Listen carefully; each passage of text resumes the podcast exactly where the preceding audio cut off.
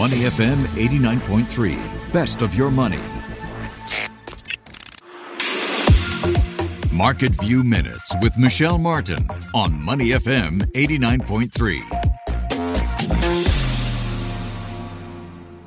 Are you a gamer? If so, your fun is likely made possible, at least in part, by the California company NVIDIA. It designs graphics, processing units, and chips for games, as well as other sectors like healthcare and telecommunications. NVIDIA's business has been good. Its share price jumped 20% last week. Not a bad return, and Wells Fargo thinks it is set to rise further. A top analyst at Wells Fargo, Christopher Harvey, has set a target price of 370 US dollars a share for Nvidia. If he's right, that would represent a 40% gain for the stock. So, why is Harvey so bullish on Nvidia? First, he notes that Nvidia's data center business has momentum. Second, Nvidia is expanding its gaming product lines. And third, the company's revenue in the auto sector is on the rise as well. Nvidia is expected to make more headlines this week when it holds an investor day on Tuesday.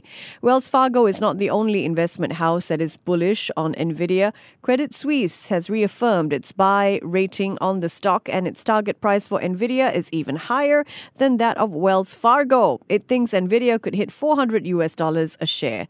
A month ago an analyst at Rosenblatt wrote that Nvidia would benefit from increasing AI and cloud workloads. He said the sector is in, quote, in the mother of all cycles, and that NVIDIA continues to destroy the notion of an end to the semiconductor cycle. If you agree, it's time to take a closer look at NVIDIA.